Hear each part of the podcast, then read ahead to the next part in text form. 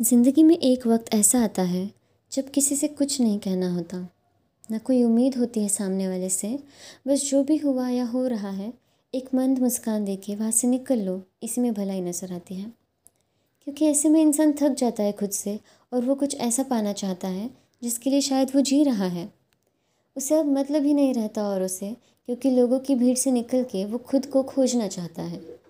सपने तिलमिला रहे होते हैं। पूरे होने की उम्मीद अब बस कोशिशों से लिपट जाती है और फिर होता है कुछ ऐसा कि वो एक अकेला होके भी पूरा होता है। कमी नहीं गिनता, बस फ़र्क महसूस करता है खुद के होने का।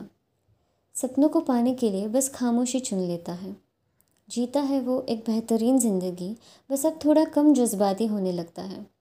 जानता है दुख जीवन का हिस्सा है, हर किसी को इससे अकेले ही लड़ना पड़ता है। इसलिए अब आँखों में आँसू नहीं उम्मीद चुनता है। लोगों के जाने से उदास नहीं होता, बल्कि मुस्कुरा के वहाँ से निकल पड़ता है किसी और नई राह की तलाश में। क्योंकि आपके थम जाने से ये दुनिया नहीं थमती। इसलिए मत रुको किसी के लिए। ज़िंदगी में आगे बढ़ो और जो साँसें चल रही हैं तो उनकी अहमियत समझो और वो करो जो आप हमेशा से करना चाहते थे। करना चाहते हो?